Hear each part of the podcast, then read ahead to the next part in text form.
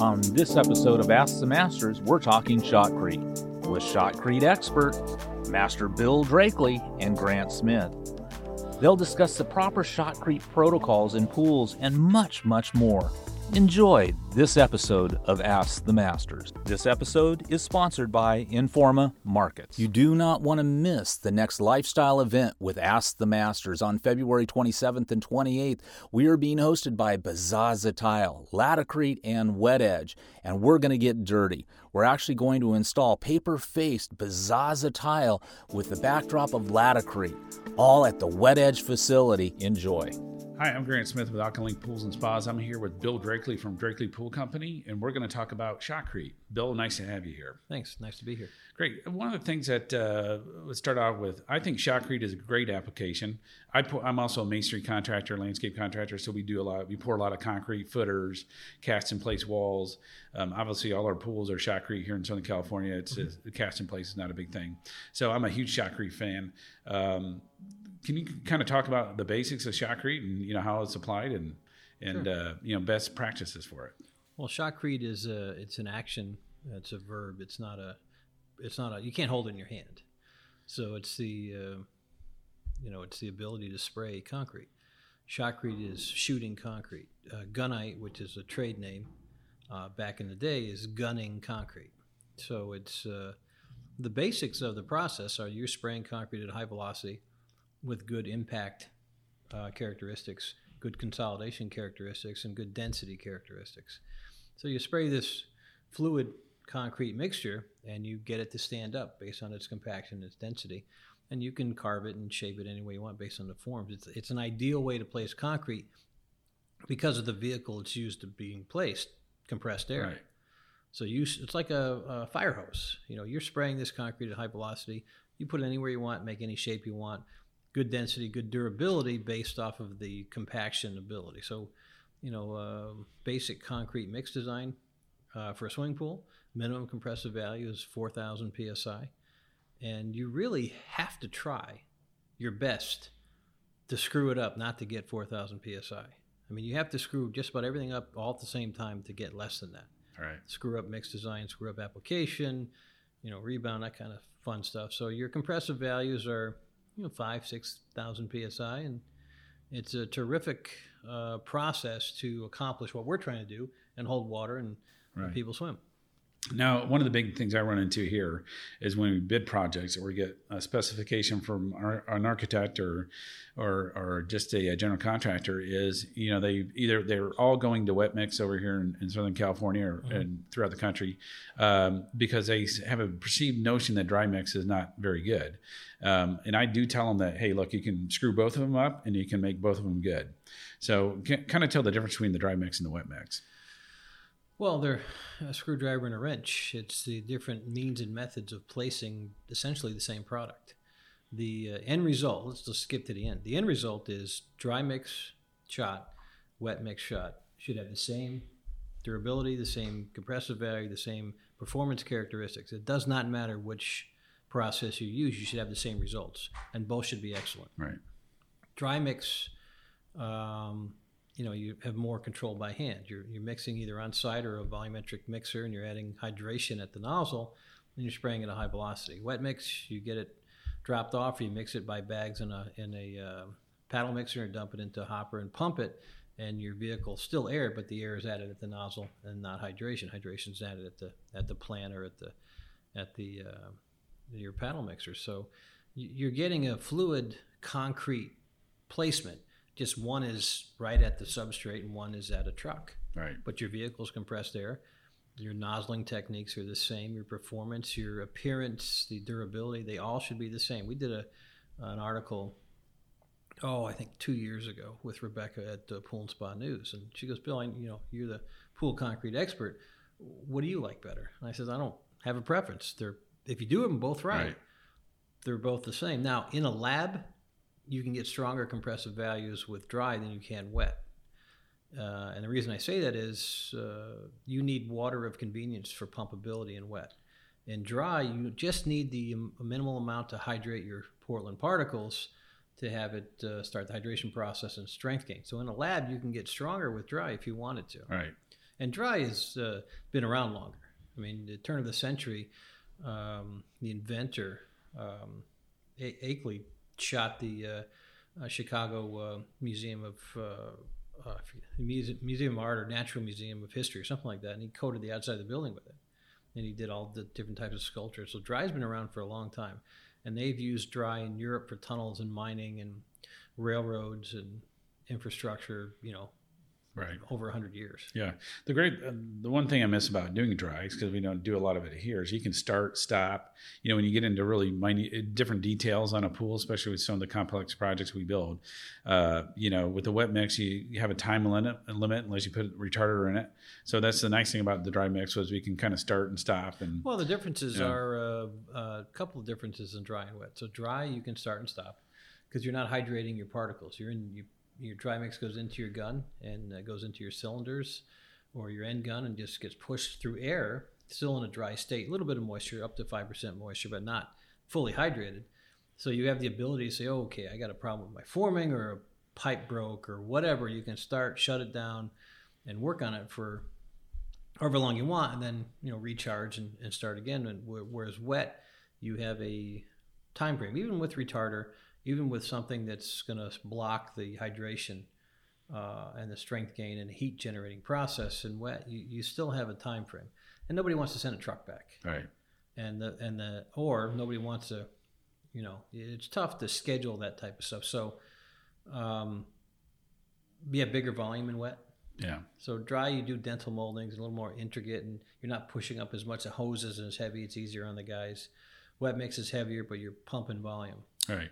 Now, it's just say I've run into this here where we have like a dry mix, you know, shell that was done you know, years ago. We're adding a spa, or Mhm. or there's a misconception that you cannot shoot wet onto dry or vice versa, but it doesn't matter because it's Doesn't all matter. shotcrete. Yeah, it's all the process. Well, the process is you're you're driving. Uh, so let's talk about cold joints. You, you're Right. referring to a cold yeah, joint. correct. So the American Concrete Institute defines a cold joint as a lack of commingling of different concrete pours or materials. So I pour a sidewalk down the road and I stop at the end of the day. Next day I want to pour up against where I stopped. That's a cold joint because the fluid concrete is not going to penetrate the hardened concrete. There's going to be no commingling. With shotcrete, that's not true. With shotcrete, you can shoot a pool, half a pool, or come back and add a spa 20 years later, roughen up the surface, have a three dimensional bond plane, and then take and then shoot your material. And that paste at that high velocity actually penetrates into the pores of the three dimensional receiving surface and has a commingling or a physical bonding connection. And that's why there's no such thing as a cold joint in shotcrete. And there's also no such thing as a time limit. That what I'm describing and what you asked about is monolithic shooting. Right. You know, you don't, you know, shotcrete, the beauty of shotcrete is we can do a subway system in New York City. We can do infrastructure work, repair a bridge going across the Hudson River.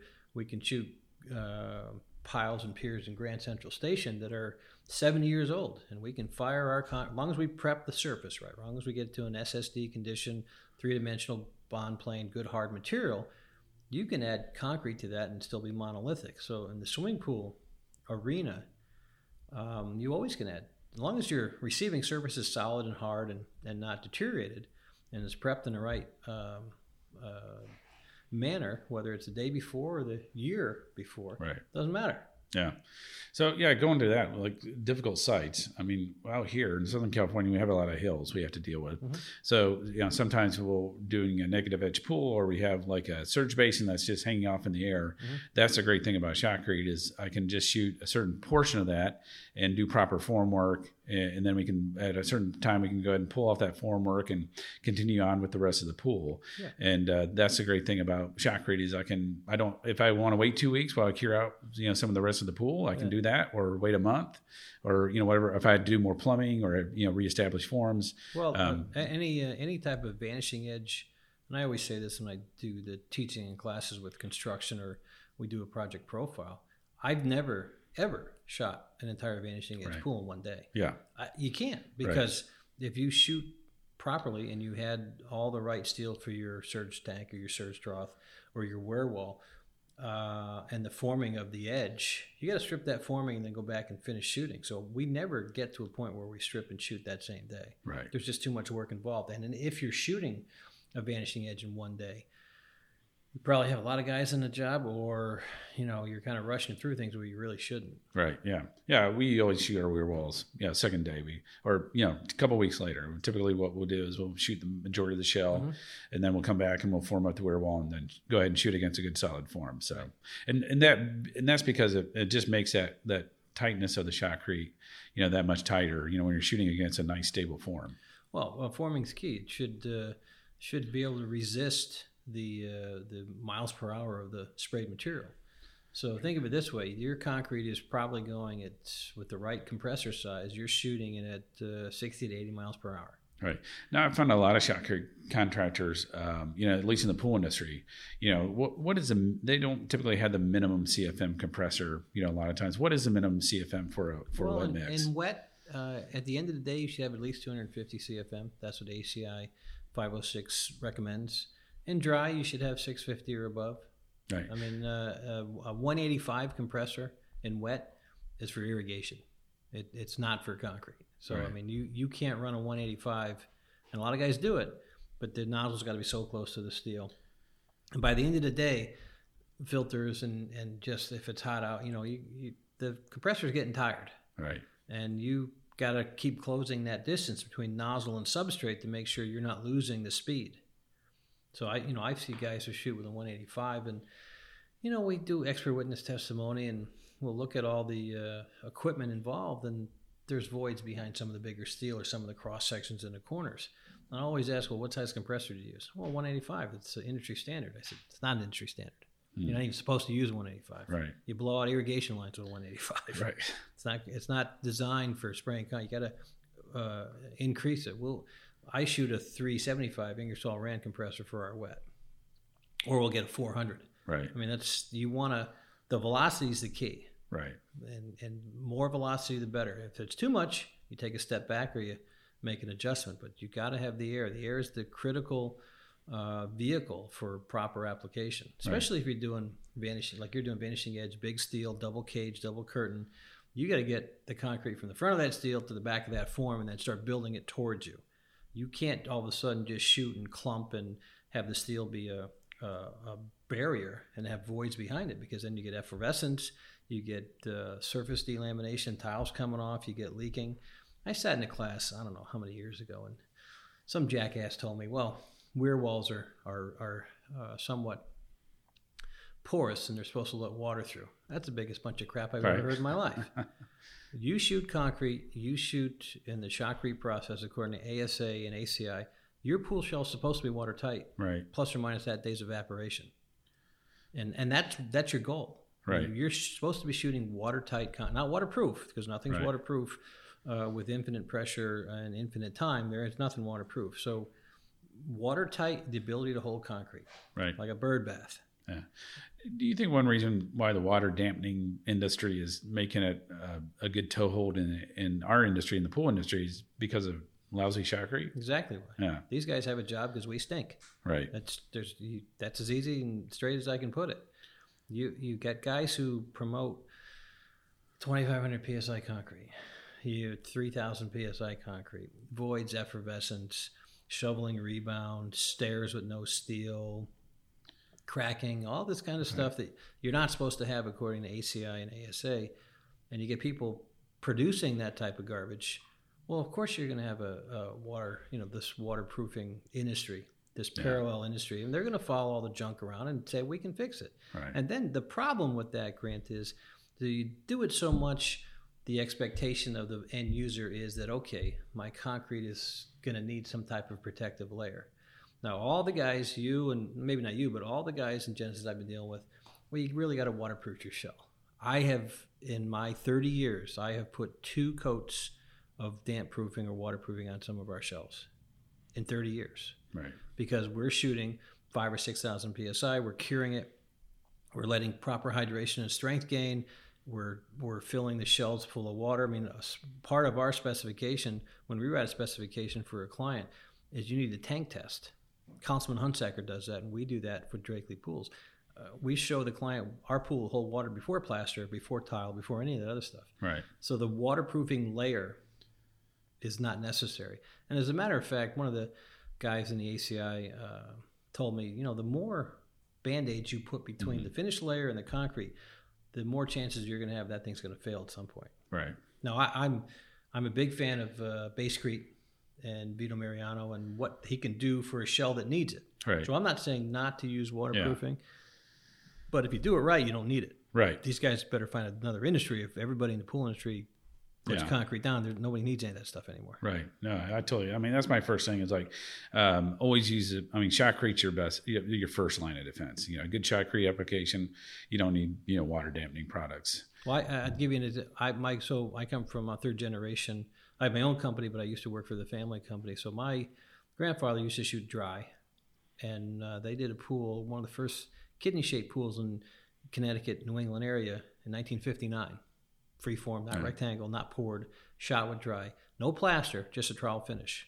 We vacuum. My company vacuums that pool today. Wow. We've done new tile, new coping. It's a concrete surface. It's uh, doesn't lose a drop of water. Wow. 1959. Yeah. And you know, you're you're talking back then. There wasn't technical data. There wasn't. I mean, they knew water cement ratio, mix design, four to one minimum mix ratio. They knew how to cure. They knew how to place it in shovel rebound anything, and it shows. I mean, you do shotcrete right.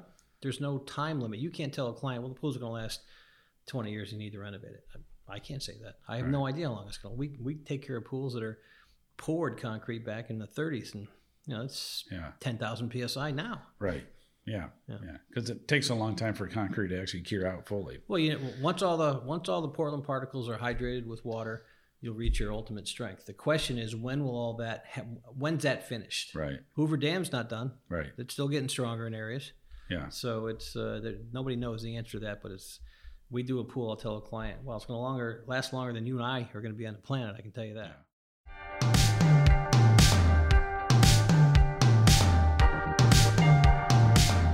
As the world's leading exhibitions organizer, Informa delivers over 550 international market leading events annually through face to face exhibitions.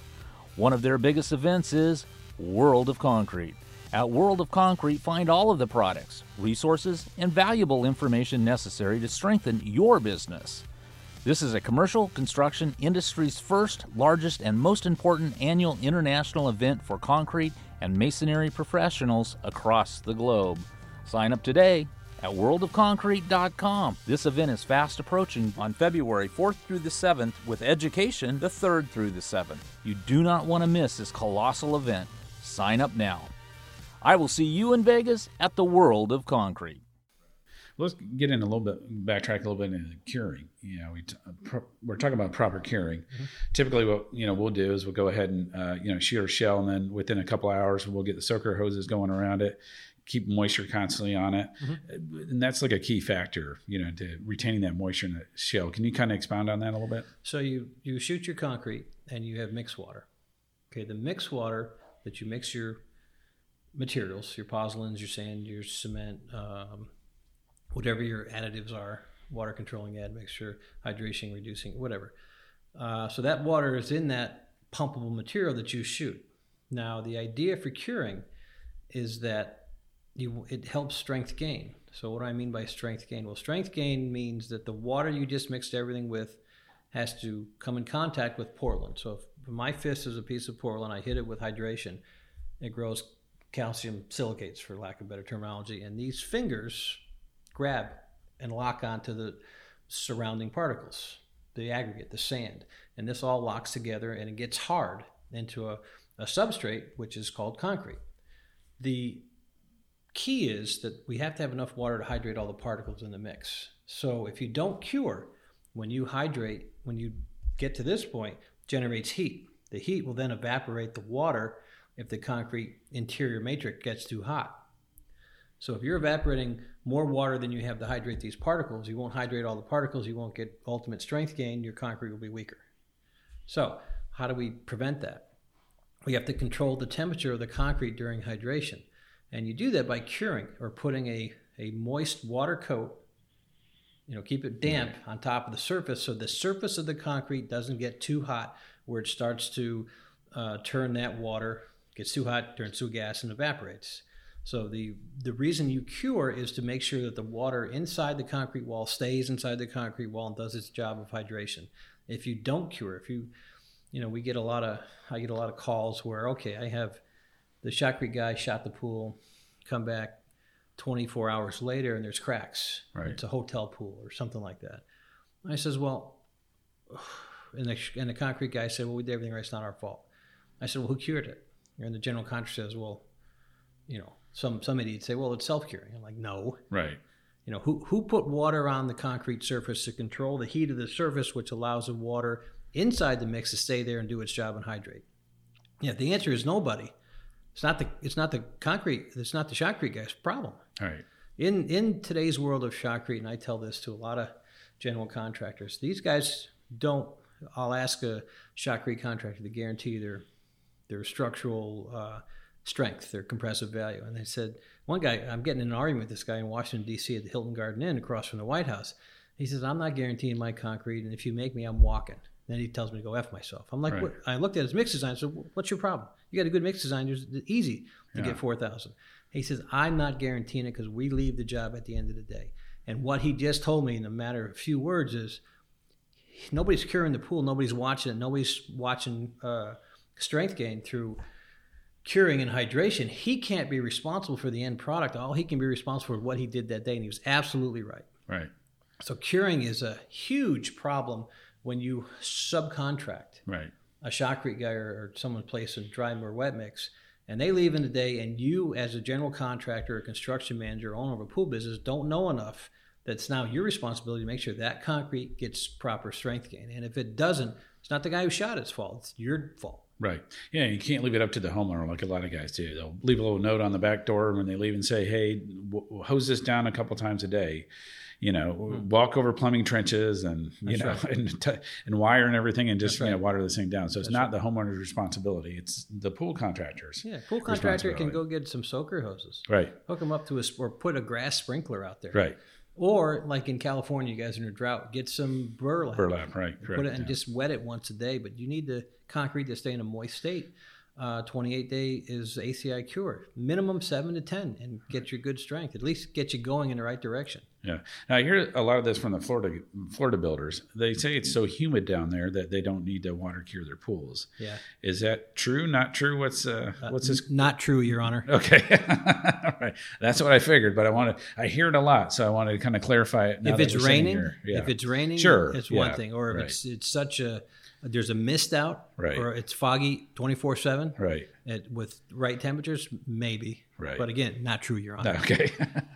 Yeah, there's it's so humid down here. I can barely breathe. no. Yeah, Now, yeah, what what Florida guys and guys in wet areas of the country, the ground is wet. right, So you do have a sense of curing on the backside, right. which is great. But the front side is where all the tile goes and Yeah, the plaster, and you know. So you need to cure the top of the beam and then inside of that pool. right. Yeah, And and having groundwater is not really going to help you. yeah. No, I got you. So, yeah, I mean, and then you know, a lot of times with the dry mix, what happens is the flashing.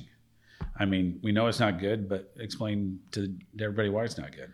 Well, uh, flashing it depends. You can flash over a pool in a in a uh, as long as the surface is properly prepped, okay, and it's still gaining strength and it accepts as part of the overall uh, uh, structural member. But if you flash over a dry mix job and you don't prep the surface properly, and you just kind of just dust it to make a nice cleaning, you don't get a good bond. You don't have uh, commingling Right. in the three dimensional bond plane. Stuff's coming off. Yeah. So just to level out the pool and not understand did I just create a cold joint? Right. Did I not clean the surface? Did I not get the dust off? Did I not hydrate it? Is it not in an SSD condition? So the new concrete over the top of it, is it will it accept it? Will it be part of the monolithic shot? And if the answer is no, it's coming off. Right. So I'm, I don't have a problem with people flashing. I have a problem with people not prepping the surface that's receiving the flash Right. because we do that in the subway tunnels all the time. If we will, uh, East and West Cavern and Grand Central Station, we built it. We had an A line. We had to bring concrete out to an A line, and we got uh, inch plus or minus, you know, a couple hundred feet down, hundred feet high. So you go back over it and you fine tune that with a, a fine layer of dry mix shotcrete. We flashed that, but the surface was rough. It was Right, wet. It was yeah. prepped. It was ready to get. It wasn't dusty and Right. you know all that Yeah. crap. Yeah, talking about a little bit of that prep of that cold joint. I know you need it, you know, surface, surface saturated dry, Yep. SSD. Yeah. You know, rough surface, three three dimensional plane, Yeah. and there's something else called laitance. Is what's that exactly? Well, laitance is a uh, is a drying technique, a little sheen or almost effervescence on top of the surface that is not cementitious, so it should be chipped off. So any of the any of the concrete gives you back, you know, some of the stuff that's comes out of the mix. You got to get it cleaned off and down to the hard concrete. But you're to have good bondability and have monolithic shooting and get rid of cold joints, you have to allow the con- the receiving part of the concrete be open three dimensionally and allow that paste penetration to get in there. Microscopically get in there, but it's got to commingle. If it doesn't commingle, if we're going to shoot against this green wall, that's not a three dimensional bond plane. That's a slick surface that I can't put paste penetration through. So if we start roughening it up and get into a kind of peaks, microscopic peaks and valleys, all of a sudden we have a locking mechanism that holds the bond. And that's the whole thing. Right. Okay. Gotcha. Yeah, because people are kind of confused. I know that got brought up one time on the forum a long time ago about some effervescence that had come out and Yep. you know how well to clean it off and everything. You got to clean it off because it's not part of the cementitious material and it's not going to hold your bond and it's going to be a bond breaker. Right. People ask me, well, should I use bonding agents on concrete? I'm like, no. I said, as a matter of fact, bonding agents in shotcrete reconstruction do the opposite. They, they guarantee you that you won't have a bond. So you have a three dimensional bond plane, you have a microscopic peaks and valleys. You put a bonding agent on top of that and it smooths that rough surface. I don't Right. care what it little divots it goes, but it smooths out that rough surface. And now you have nowhere for that paste penetration to go. Right. So you just put a bridge over what you're trying to shoot at. Right. Yeah. And, and that's why you don't use bonding agents in shotcrete. Right, gotcha. Um, you know, going back to formwork, I mean, uh, you know, the, the thickness of the plywood, th- that has a lot to do with a good sturdy plywood. What do you normally use? Three quarter inch. Three-quarter inch. Rigidity is the key. Right. I don't care what you use, it's got to be rigid, it can't move. Right, So you see guys use foam and some of this vib- vibratory materials. That's not proper shotcrete. right, You can shoot against the earth as long as it doesn't move. You can shoot against plywood. You can't shoot against chicken wire. You can't shoot against mesh. You can't shoot against foam. You know, and Yeah. and I and I listen. I, as a pool builder myself, you know, it's a it, shotcrete's hard work. It's a long day, and the last thing you want to do is somebody come on, some know-it-all like me come on and say, "Oh, you can't do this, you can't do that." I mean, just the result of the product varies based off of how well you prep your receiving surface. So the less movement you have, the less voids you have, the less effervescence, the less water penetration. I mean, the key, the idea for the concrete in the marriage of the concrete and steel is to have watertight, no voids. Protect the steel, don't let it oxidize, expand, and cause a crack or a delamination. So forming is key in that. You shoot against something, it should be hard. It should not move. right. Yeah. Now, um, when it comes to uh, you know, it's like spa dam walls. You know, typically a lot of pools have a spa that's attached to the Yeah. to the pool. That dam wall that's in between the the pool and the spa. If you know, it's, it's hard to form. You know, unless you do two shots on that. Typically, a lot of guys aren't going to do a two shot process on that type of pool. Mm-hmm. What's the best way for them to actually, you know, get a, a best shotcrete application on the dam wall? We know it's not just strapping pegboard to the outside, and then strip it off, and then, you know, flash it on the other side. Well, I mean, you can tie you can tie a form board to it. I mean, Right. plenty of guys use pegboard. Yeah. The the problem with pegboard is if you get the steel up against your pegboard and you strip it off, you get rebound, you get rock, you get stuff stuck around that steel, and you want to make sure that that doesn't happen. So you can do pegboard with a spacer, and just consolidate and surround that steel, and then pull it off, and then flash the other side in a plastic state. That's okay. But the key with the with the dam walls and the common walls is you got to encapsulate the steel. You got to get your thicknesses. You got to shoot to your wires. Uh, you need forming that'll help you do that. I've seen guys take that little chicken wire, that mesh, and put it in there. That's the worst thing you can do. Uh, we've done a cou- couple expert witness cases on a vanishing edge wall where they put mesh in between the steel and shot against both sides of the mesh. The problem is that the paste goes through the mesh, the stone hits the mesh and falls to the bottom. So then all of a sudden, in this this vanishing edge pool, they had a cavity going right up through the middle of that wall from all the rebound. Right. So it's you know I, I appreciate the shotcrete guys trying to you know, let's get a form in and out of here quick. Let's make sure we do a good job. And what forming product will help us? You have right. to be aware that certain forming products will actually hurt you. Pegboard doesn't hurt you if you do it the right way. Uh, you, know, you get some of the uh, Genesis guys say never use this, never use that. Well, okay, well you hold the hose for five right. days in yeah. a row, ten hours a day, and then tell right. me. Yeah. Uh, but if you just understand what you're trying to get to, good encapsulation, no rebound generation, and good solid material, good bond, do whatever you want to do. But if that's the end result, that's okay. If right. it's not the end result, take a look at your means and methods, and maybe forming is one of them. Right. Yeah. Uh, kind of going on to like ACI certified nozzleman. What what does it take for you know a shotcrete guy to become an ACI certified nozzleman?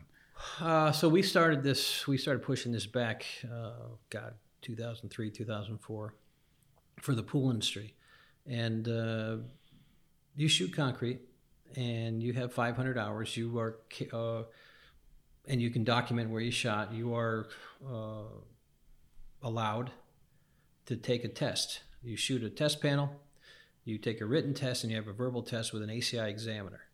And as an ACI examiner, I do this a lot in the pool industry to guys who are trying to be certified. And what the certification says is this person is doing it the right way. And it's good for the general contractor, it's good for the homeowner, it's good for the employer of that shotcrete guy that he is taking the process seriously and understands what he should and shouldn't do. So we're trying to raise the bar in the shotcrete industry that says if you get your guy certified, that's a basic driver's license certification. It's not anything high tech. You can shoot this type of substrate, and it's. I think it's good for education, especially for the pool companies, because you know you go through a certification process, and you realize, oh man, I've been doing this wrong forever. Right. You know, I did not realize this was the wrong. I mean, doing this, I've been doing that, and it's not the right way. So it gets us all on the same page. Uh, we have three certified nozzlemen. I'm a certified nozzleman as well as an examiner, and we teach the process and I test for it uh, for the ACI and the ASA, and it's a it's a good process. And and let's face it, we didn't go to Harvard right in the pool industry, so taking a written test. Yeah and and that kind of stuff. We'll do a verbal test, you know, yeah. for guys who not great reading. I mean, I I did a test in Pittsburgh. The whole crew didn't get past sixth grade, but right. they could put shotcrete anywhere, and they were excellent at it. So just have not having the ability to read or write too well, or some of the Spanish kids, some of these guys do terrific concrete, and they know what they know. They just can't verbalize it. So right. the testing protocol is is uh, formatted for the for the applicant. I mean, you, have to know you have to know certain things. Right. You can verbalize, you can put in writing, but the certification is a terrific thing for the pool industry because it gets everybody on that basic level of understanding of what this process should and should not do. Right. I mean, the pool industry is the biggest abuser of it. These are the guys who should be the most certified and you know credentialed. Right. Right. I mean, uh, when it comes to like the strength of the concrete, um, I know that matters a lot with water tightness. Yep. Um, why is that? Density density. You, you you're you're trying to build a product that has that gets away from permeability and porosity. Okay, permeability and porosity lead to waterproofing, lead to the next industry. Um, and if you want to save money as a subcontractor on your shotcrete application, well, hire somebody who's awful. Hire right. a 2,500 psi plan. I mean, you'll save money on cement. There's no question about it. Right but you'll pay for it in the end. Right. And the waterproofing guys take all the money because they fix all the crap. So compressive value means density, durability, water tightness, bondability with glass tile, bondability with plaster, bondability with your substrate. So that the, you get good density, good water tightness, you have a better performing shell. You have a longer lasting, more durable shell, and, and the things work better around it. I mean, right. it's just it's a domino effect. Right. There was a discussion a couple months ago on the Facebook page about you know the con- compressive strength and now you could shoot a 2500 compressive strength and if you had your water to cement ratio correct it would get up to that 4000 value it would never would have been called 2500 if your water cement ratio was correct right okay that's a misnomer you have correct water cement ratio uh, your value is not ever going to be 2500 to get 2500 you have to order 4000 psi and wet, and wet it up. Okay. Or you throw rebound and you screw up. You to get less than 4000 you have to try and screw this up. Okay. It's not hard right. to get good compressive value. And if you're in wet mix you can't pump 2500 psi right. I mean it's just it's you adding water at the nozzle or you're adding water right at the hopper. It's, right. it's yeah. awful. Yes, uh, way too much sand. Well, I mean, it's Or just, you know, it's segregated. pay- so yeah, imagine microscopic view of these Portland particles. You add water to weaken the mix. The particles go microscopically away from each other. They grow their calcium silicates. They don't bond, Right. right? So now they're left uh, in a sample away from each other. The water dries out, and then you do a compressive value and you squeeze that together. There's no consolidation. There's no strength. Yeah, yeah. I mean, with concrete, especially water kills on it. Like I said, I we pour a lot of deck concrete decks, Mhm. whether for sub bases or just you know finished you know finished work, and then walls and things like that. And uh, it's the problem I find is the pumpers especially don't and the concrete driver they have no understanding about how water works in cement Right. so i've always got to be there whenever the, and just standing out there at the pumper because if i go back onto the job site Mhm. lo and behold all of a sudden i see that that drum turning quickly i'm like what'd you do oh, i added 10 gallons Yeah. it's like no you don't add any water without my permission on it because Yeah. that's what's going to cause especially with finish work shrinkage cracks Sure. you know. Sure, and it's a it's a hot day. right I mean, we I, I- I'm a victim of this. We had a some ready mix companies will send two trucks at a time. We order our trucks ten yards an hour apart because Right. I can unload in about an hour. yeah So we get one concrete truck and another one pulls up. And I'm like, "You just were loaded right after this guy." He goes, "Yeah." At lunchtime, I said, "Get out of here. Right. Send me something else." I didn't watch the guy coming back. He went down at the bottom of the driveway, which is probably a quarter of a mile at this weekend house, sat there, then come back up right and I wasn't there, we had a shrinkage crack between his load and the load before him.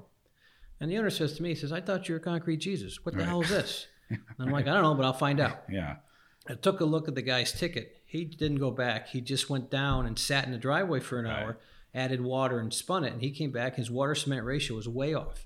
We were so busy humping material, we didn't check the ticket. We just took Right. the ticket signed and threw it in the truck. So, you know, shame on us for not Right. paying attention to details. But your point's well taken. You need to be a good foreman and watch. Uh, if you're doing ready mix, a lot of the times, so we'll order our concrete mixture with five to eight gallons Mm-hmm. held back. So we have the ability to add five or eight gallons on the job site when Right. it gets hot and still within our water cement ratio. Yeah. We never have the truck fully loaded with water leaving the plant because you never know what's going to happen. Right, and that is one nice thing about the ready mix plants here is they do hold back the water, and they actually put on the ticket the allowable water, you know, that you can add to the truck to get it up to say a four inch slump or you know for pouring a deck or Right. you know wall footer or something like that. Right. So if people pay attention to that ticket, you know, or at least their mix design, I think that Yeah. you know really cut down on the problems that you see. It's tough. You know, Grant, it's tough. You do this uh, type of work, nothing's ever going to go 100% Right. the right way. Yeah. Every job I've ever done, there's something off. Hell, Right. Now, Yeah. now what? Yeah, And you got to adjust. But as long as you're a, a quality contractor and you do the right thing and you understand the process, you keep yourself out of trouble. Yeah, right. Yeah, um, g- going back to uh, um, you know form work and difficult sites because that's what uh, you know we really want to get into. Uh, what's probably the most difficult site you ever did, and how many shots did you have to get? You know, how many shots did you have to do on that site to get the thing at least a shell completed? Uh, different, most difficult site we've ever done. Well, we've done two down on the shore, uh, Greenwich, Fairfield County, Connecticut, Greenwich, Connecticut. One was a, a yacht club, um, 82 uh, meters swimming competition with a with a 15 foot diving well. That the pool sat on top of uh, 65 uh, steel piles, 60 feet long, driven down into refusal, and then the pool floor was three cages, the number seven bar, which we pumped and then had very steep slopes, and then we shot the walls on top of the pool, uh, fighting the tide of Long Island Sound in the middle of the winter. Right. That was pretty hard, uh, but it worked out well. And, and uh, we do that when we do a commercial pool. Well, most of half of our work is commercial venues.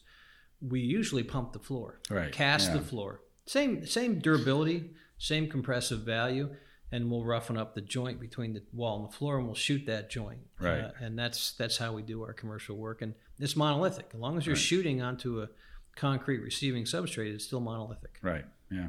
Now there's like um, we were talking about a little bit about water dampening products.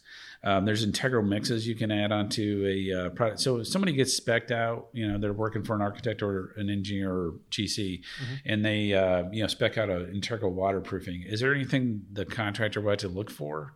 Uh, when they're doing, I mean, obviously the mix ha- design has to be right. The appropriate amount of admixture has to be put into the mix.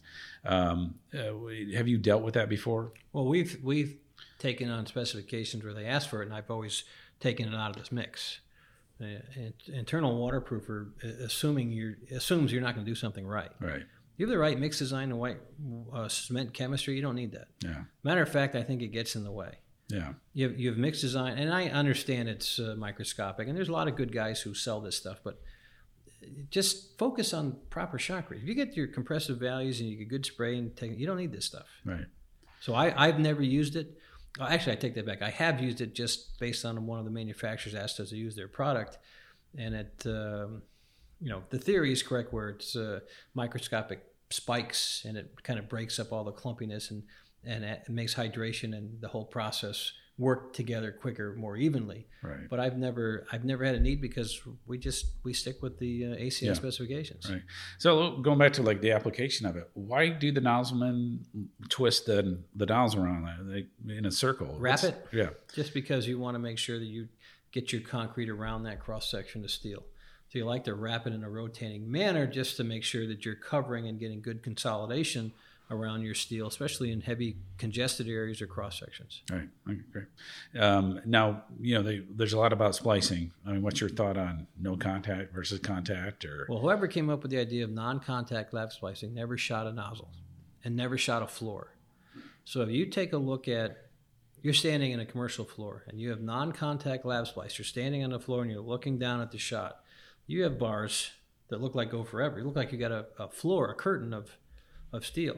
And what it does as you shoot the floor is it increases rebound. You get more material bouncing off because the angle that you're shooting on, even though it's a 90 degree angle, as it's facing you, you're going through all this steel one after another. I said, so I think non-contact lap splicing was designed by somebody who never shot a pool.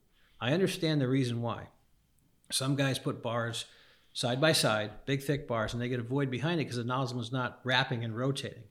But if you carry your steel in a contact lap splice front to back, you're not going to have this, that problem.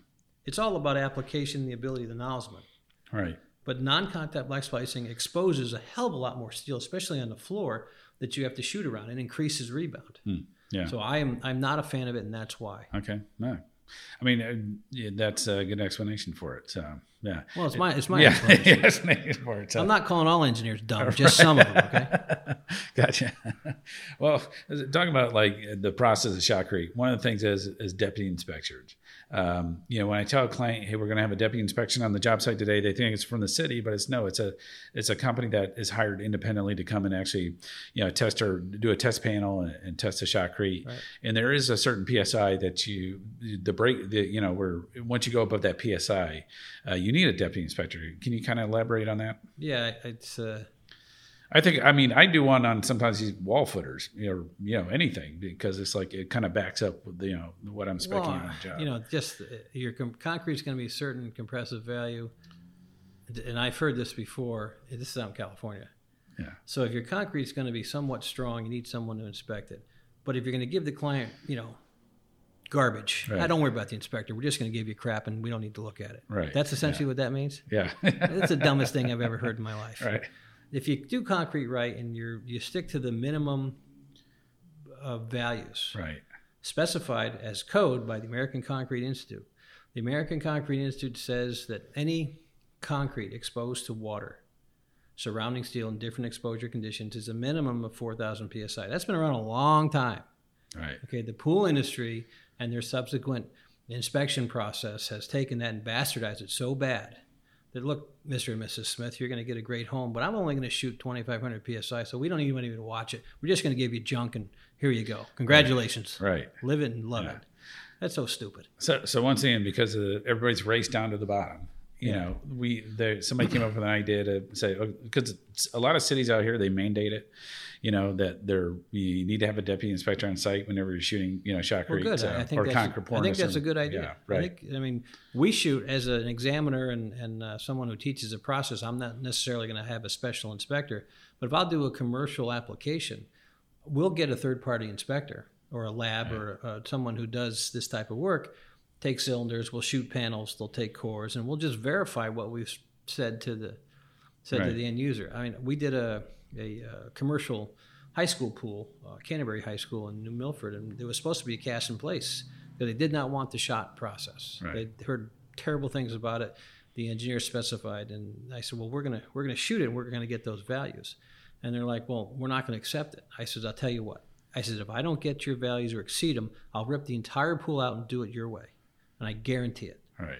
And they and by that time, I said, okay, well, okay, fine, we'll take your guarantee. So I had to make sure. Right. And I'm thinking to myself, God, this is easy. They Yeah. specified 4,000 psi. We had 6,000 psi in 21 days. Right. You know, our, our we broke at 120 days at 7,500. So Yeah. when we get to that point, and you you show the end user and you show the engineers this is what Shotcrete actually can do.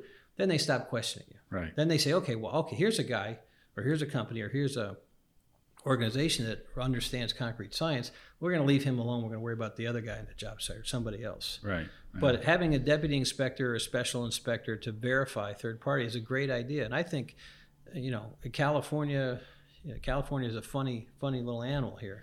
right. It has a crazy rules. If you just Yeah. follow the ACI, Right. everybody would be a lot better off. Yeah. Right. I mean, should should the shotcrete company hire the deputy or the contractor, or the homeowner? Uh, well, if I'm a pool company, Yeah. um, I'm, my sales pitch to the owner is I'm going to have someone verifying what we say. Right.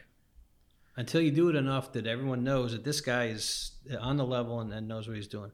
Yeah. I I don't, you know, having more oversight Right. is a waste of time. It's a waste of time for me. Right. Uh, but if you're not going to do it right and you're, you know, you're not the quality company, then Mhm. oversight's important. Yeah, right. Um, you know, uh, going back to kind of like the application of shotcrete, I think there's a big misunderstanding about it. Um, how can people like you know contractors that are out there? Obviously, we have the Genesis courses. We do stuff like this. We do like smaller classes at some of the trade shows. How can somebody find out how you know we were talking about this earlier you know, today? How can somebody find out you know these are the minimum values? Where do they go to find that? And, um, and go to the American Shotcrete Association, shotcrete.org. There's a seven position statement letter, seven position papers we've written uh, for the pool industry as a reference and a resource to keep contractors out of trouble. Compre- minimum compressive values, monolithic shooting, sustainability, terminology, forming. Uh, we have a new curing paper coming out. Uh, so anything that you kind of the, the essentials for pool concrete installation uh, come out of the American Shotcrete Association. The other resource, which is going to be even bigger and more uh, important, is the American Concrete Institute has a pool shotcrete committee 5060H, which I'm chairing, and we're going to put out a pool shotcrete document from the ACI, which will be legal and binding. Right. Like great. you, know, you, you get in trouble, and the attorney's going to grab this book and put it on a witness stand. Did you follow these right. Yeah. these rules? Yes or no? Right. And if you can't say yes, then you're in trouble. Right. And a lot of that'll clarify a lot of things. Hell So yeah. It's, it's going to be great. I can't wait for that to happen. Yep. So, well, Bill, it's great to have you here. Concrete's one of my favorite subjects. Um, we work a lot. I mean, there's not a day that goes by that my pickup doesn't have some kind of form of concrete in it. And um, so, really enjoyed having you here. I appreciate you Let me sugarcoat everything. Thanks, Bill. All right. Ask the Masters is dedicated to educating, mentoring, and designing a better workplace for the swimming pool industry and their families. Please take a moment to share, like, and review our content with all of those that would be interested.